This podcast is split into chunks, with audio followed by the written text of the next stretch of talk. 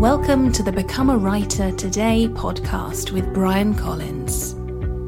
Here you'll find practical advice and interviews for all kinds of writers. Are you ready for the next recession? Or have you diversified your income from writing? Hi there, my name is Bryan Collins, and welcome to this week's edition of the Become a Writer Today podcast. And over the past few weeks, I've been reading a lot of articles about a possible recession and a slowdown in the economy. Now, I typically try to avoid reading too much news because I find it can put me in bad form. And I actually used to work as a journalist years ago. And I understand that bad news will sell more papers or get more clicks or listeners than good news. So it's pretty popular at the moment to talk about how things are slowing down and how there's a recession on the cards. And actually, during the last recession, I got a little bit burnt because I used to work as a freelance writer. And as you can imagine, if newspapers are earning less money, who's the first people they're going to get rid of? Well, it's freelancers. So during the last recession, my freelance contracts all dried up and I eventually dropped out of journalism. And of course, all of that was before I got into blogging and copywriting and even podcasting. But the experience has still stuck with me. And I'm always asking myself, how can I protect myself by diversifying my income? So what do I mean by diversifying income as a writer? Well, perhaps you could earn money from selling books. So that would be one income stream. Perhaps you could earn money from freelance writing. That would be a second. You could sell a course if you're a blogger. So that would be a third. You could run advertising on your site. That could be a fourth or another type of income stream you could offer is by offering coaching or services to your readers or to clients. Or you could even take up ghostwriting. So what I'm getting at is it pays to have different income streams so that if one income stream falls to the wayside, you don't suddenly find yourself out of work and struggling to pay the bills, which is what happened to me back in 2008. Thankfully, there are lots of opportunities for writers today to earn an income. But if you're just getting started, the strategy that I recommend is set yourself up on the social media network Medium, start writing articles there for free, see how they're received, and then start putting your articles behind a paywall. All you have to do is click a little button in Medium and it'll go behind the paywall. And then if your articles get lots of views and shares, you'll get a little payment from Medium each month. And many medium writers earn several hundred dollars a month from their articles. And of course, if you really want to take it to the next level, you could start writing for guest publications on Medium. And you could also use Medium as a way of growing your email list and then your blog. And then you can get into all the other strategies that I mentioned just a few moments ago. Now, one man who didn't make the same mistake that I did during the recession is the award winning magician and author Joshua Jay. He's written several popular books, including Magic, the Complete Course, and he's also the founder of Vanishing Ink. That's one of the largest magic retailers in the United States. Now, I recently interviewed Joshua Jay, and in the interview, he explained to me how writing and publishing books has helped grow his business. And I was particularly fascinated by this because writing books isn't the most efficient way to earn an income, but it's created what he describes as a circle that's helped his business thrive. He also talks about the role of suspense and surprise in his acts and in any creative work, and this applies to writers. And he explains how he balances the business side of Vanishing Ink with his creative projects, such as preparing for his acts. And he gets into why we should all be preparing for the next recession today and how to do it. There's lots more we cover in the interview, but I started by asking Joshua why he decided to write several books about magic in the first place. I, I can't take full credit for doing this all by design, but I've created this really gratifying ecosystem where I write books and those books result in book tours and the publicity on those book tours put me on TV and those TV appearances get me bigger shows and those big shows get me runs of shows like off Broadway run that I'm currently doing and round and round it goes. So it's really interesting how they all feed against each other. I did a study, scientific study with the College of New Jersey and this was just cuz I was curious to know how magic and science intersect. There was really no money in it. It was taking up a ton of my time. But now I'm on a university tour talking about the results that we found. And those university shows have garnered me some press, and those, that press attracted the attention of some brands who are having me design commercials for them. So it all works in this really beautiful way where if I just follow my interests, everything tends to build on itself. Yeah, that's that's fascinating. You sound quite busy for the way you described there. How do you organize your time?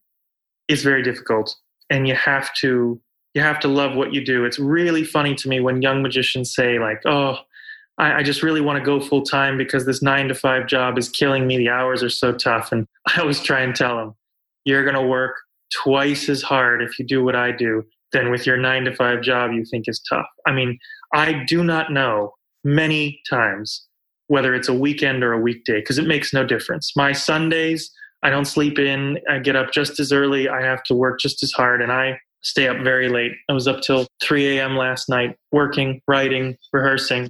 It's nonstop, but it's not work if you love it. And you've been practicing magic since, since you were a child, is that right?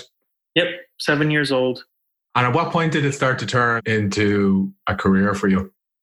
Well, I mean, that I guess that would depend on your definition of career. I was performing. I was a busy children's show performer when I was eight years old, about a year into it, and I never forget. And I had an uncle. You know, my parents would usually take me to my shows, but on this occasion they were both busy, so my uncle took me around, and he drove me like on a Saturday to birthday party to birthday party to Cub Scout group, and he said, uh, So what's been going on? I said, Well, today I've got this show at the Wilcoffs, and then I've got one down the street, and then I've got this Cub Scout meeting. And the first one's $25. The next one, they're paying me $10, but I told him I'm only doing 10 minutes. And he said, Boy, those three shows, you're making about 50 bucks this weekend. You're rich. And I said, I'm not rich, but I'm making a living. You know, I mean, even then, I was professional. But of course, I went to school, I went to university, got a degree, and started traveling around.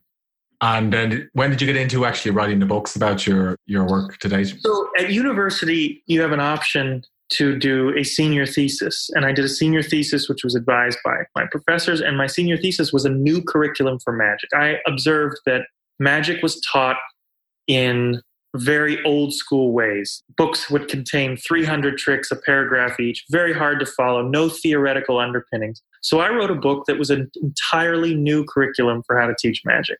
And I moved to New York City after I graduated, and I promptly sold that book to Workman Publishing. And it's now in six languages. It's been in about four printings. It's had a small edition, a kids edition, a magic kit edition, and it is now, I'm pleased to say, used as the curriculum taught in schools in Germany and South Africa and lots of other places that teach magic. That's fantastic. Wow, very impressive. Um, yeah, it's it's weird to have the curriculum I designed in my early 20s as like the curriculum used to to teach these tricks.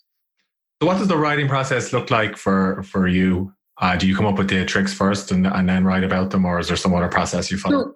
I mean, that's a hard question to answer because it sort of depends on the project. I can tell you that when I'm writing for the public, well, the, the unifying theory of all of this is I, I really try and think like my reader. I try and think about how they would respond and how they would think about learning a magic trick. And it's cumulative. I'm a big believer in like you learn a skill, you learn an application, then you learn the next skill, and the application uses all the skills you've learned up until that point.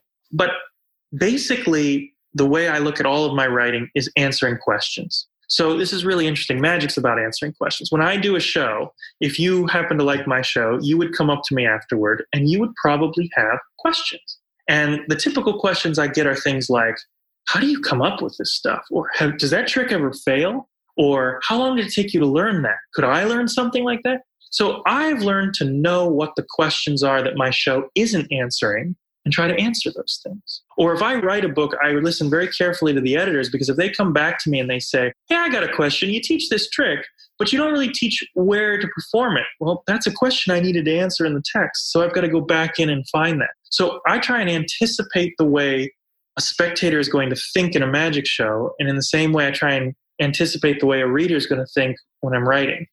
So a lot of your work involves collaboration and you have collaborated on Game of Thrones. Is, is that right? Yeah. Could you, tell right. me a little bit more about that?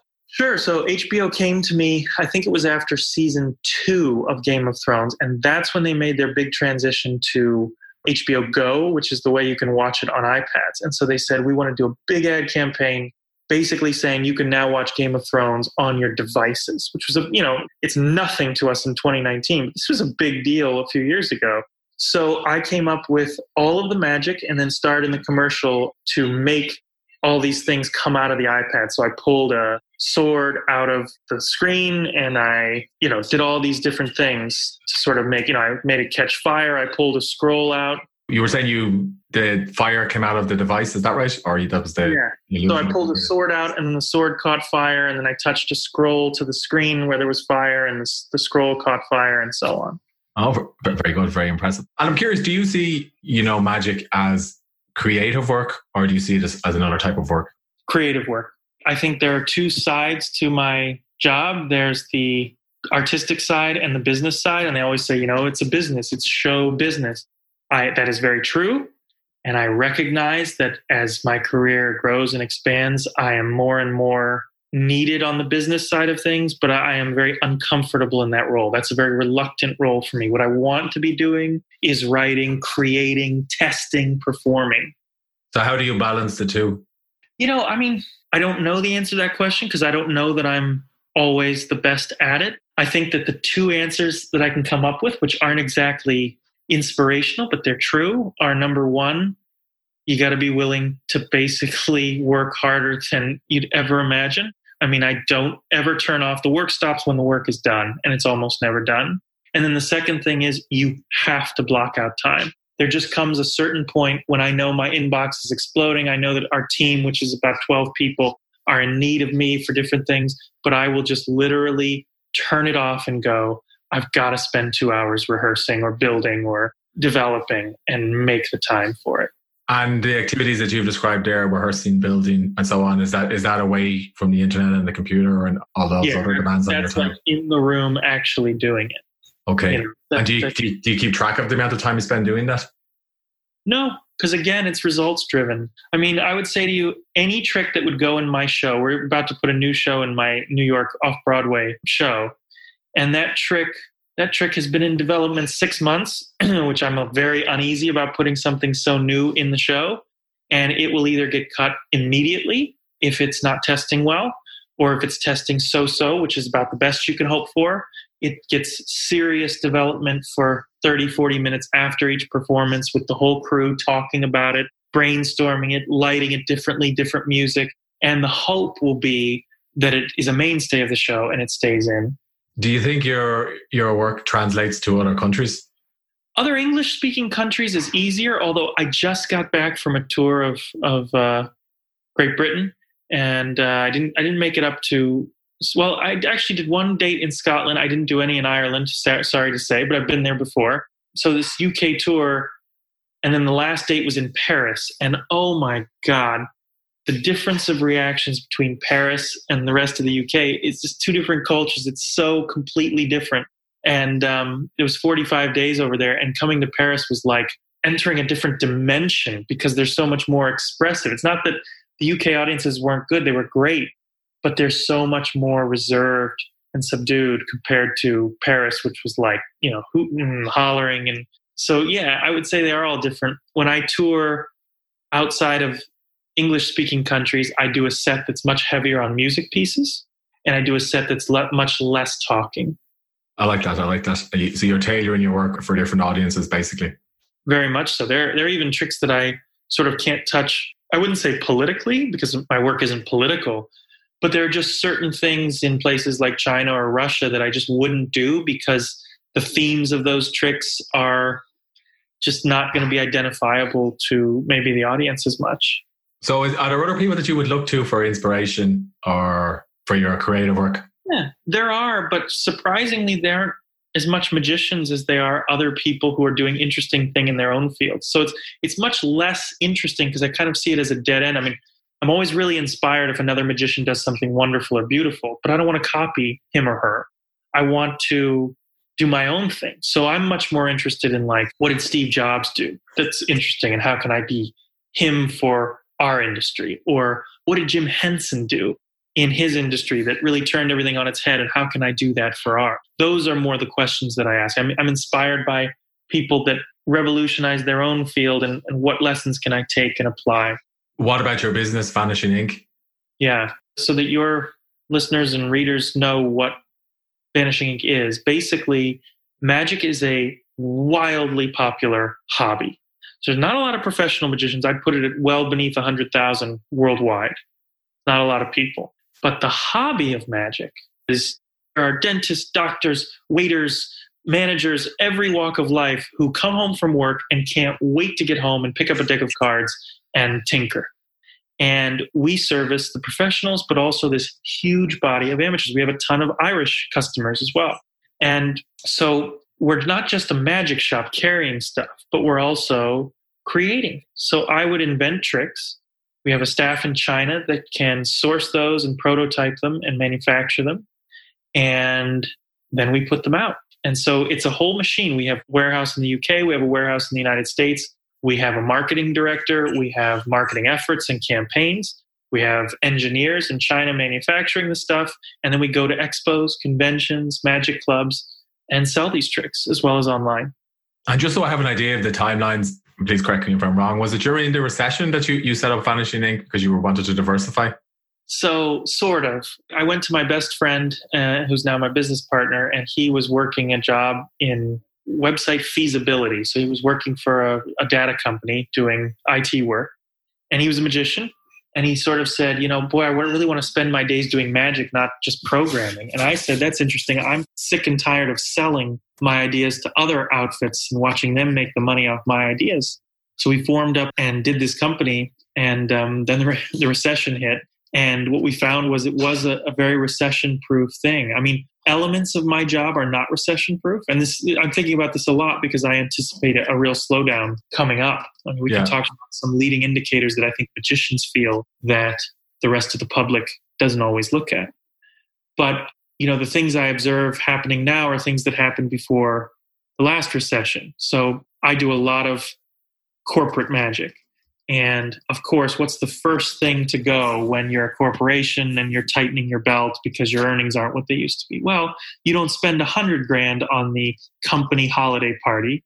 You spend half that. So now you don't get the ice sculptures and the magician and the MTV VJ and the sushi bar with a celebrity chef. Now you have to tell the magician, I'm sorry, we can't have you this year. Or last year we had you do two shows and walk around magic. This year, we just have to have you do walk around magic. So, first of all, I observed that happening. And secondly, you see a slowdown in, in sales with magic because magic for us is, you know, for most of the amateurs is disposable income. So we aren't seeing a total overall slowdown in numbers, but we're seeing a ramped up marketing effort for the same numbers. And so to me, that spells certainly not doom, but a potential slowdown. So, anyway, to come back to your initial question, was really lovely last time that I was able to diversify. And as my work on the very, very high end of New York corporate clients dried up a little bit, I was able to rely on the magic community and do more magic lectures. So, for example, when I've toured with my lectures in Ireland, I've been to Dublin and Belfast.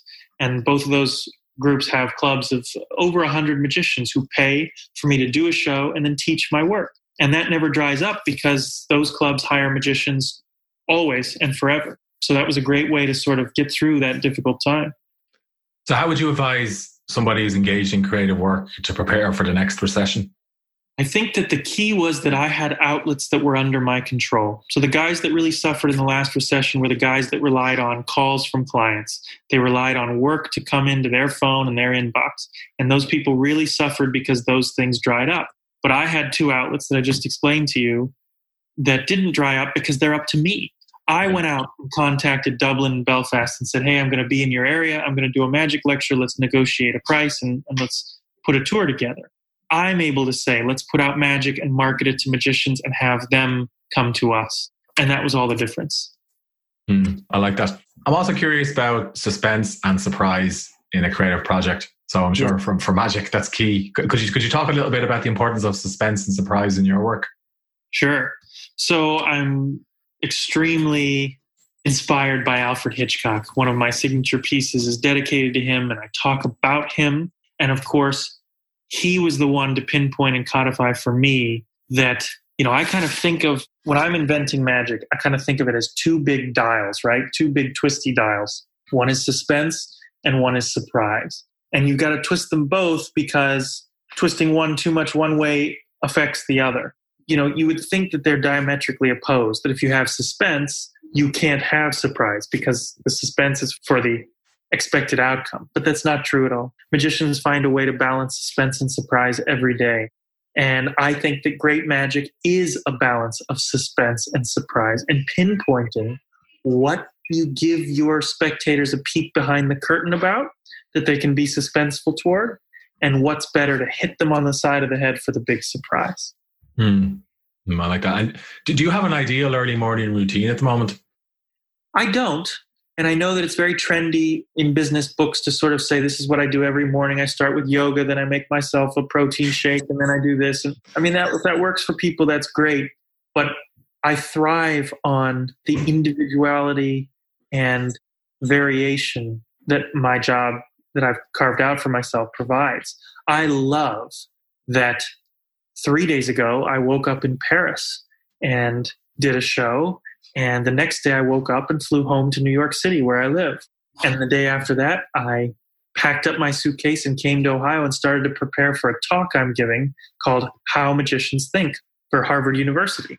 Every single one of those days was a different way to wake up. One day I slept in, one day I was up at dawn, one day I was in a beautiful city, the other day I'm in the countryside, and I don't have a routine. And that's what makes the job so wonderfully exciting. I mean, I don't know if it's clear to you how much I love what I do, but I just really love that variation. You know, I wake up sometimes and I'm on a gig for HBO, and I wake up other times and I'm doing the eighth show of the week in my own theater in New York. It's just, it's a thrill.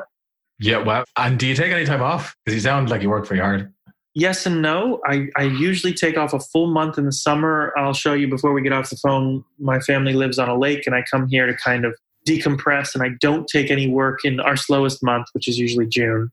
But the other thing is that I always cushion my shows with days off in interesting places because I love to travel. So that's my other passion. So I had two nights in Paris I was working, and three nights I had to just explore and, and take inspiration. And I did. And I pictures of things that I'm going to become magic tricks. And, you know, when I go to South Africa later this year, I will take a few days for safari. So, you know, I get my good times into. So, and, and finally, how do you help clients or people who you're working with understand the value of what you do? It's a good question. Let me tell you a story. So, I told you, I, I think that I worked with the College of New Jersey on this survey of what magicians can learn from laymen through these science experiments about our craft. Because most magicians don't approach what they do with any kind of market research. And I thought that's silly. Every other walk of life, they have data that they can go back to. We have no data. So I created a very large study and paper with the College of New Jersey in collaboration with professional statisticians and scientists and we were able to put together really, really strong data. And one of the many things, like 40 things we tested that I want to tell you about is this. We would show people videos with an A and a B test. In video A, we say to the viewer, please watch this magic trick. It's a magic trick of me doing a trick. And to group B, we said, please watch world champion magician Joshua Jay do what is known as one of the most difficult card tricks in the history of magic. We show them the exact same trick. So the only difference is video one is not framed with any kind of expectation or introduction, and video two shows a level of difficulty and a level of peer review that I am a former world champion. And in both cases, we would ask the viewer to watch the trick, to rate the trick, how much they enjoyed it, and then to take a guess at how it was done.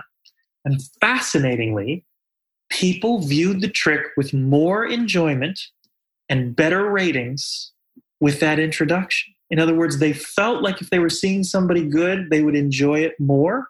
And this is fascinating. They actually guessed less correctly than group A, who were given no sort of introduction. So it's almost as if people, when they think they're watching an expert, they surrender their good judgment and just enjoy the trick and aren't able to guess as well. So when you ask, how do you impart your value to clients? There's a few things that I do, but one of the new ones that I discovered, and I'm happy to share this with all the magicians and people in the world, is clients used to say, How do you want to be introduced? And I would just say, I don't know, just bring them out with a big round of applause and that'll be enough. I want them to know that I fooled Penn and Teller on Fool Us, that I've appeared recently on The Tonight Show and James Corden Show, that I have won the World Championship of Magic, because these things add value to my show. They really do. It's not about ego. I could care less what they say. I just, I want them to enjoy the show in the best way that they can. It sounds like you're building suspense through setting a context. That's right. That's a good link back. Yeah. I hadn't thought about that, but it absolutely does build suspense because then they want it fulfilled. Hmm. Where can people find more information about you, Joshua, and your work? Um, anywhere, uh, any of the outlets. So Vanishing Ink, joshuajay.com, all those places. It was great to speak to you today. Great. Thank you so much. I hope you enjoyed this podcast episode. If you did, please leave a rating on the iTunes store. And if you want to accomplish more with your writing, please visit becomeawritertoday.com forward slash join and I'll send you a free email course. Thanks for listening.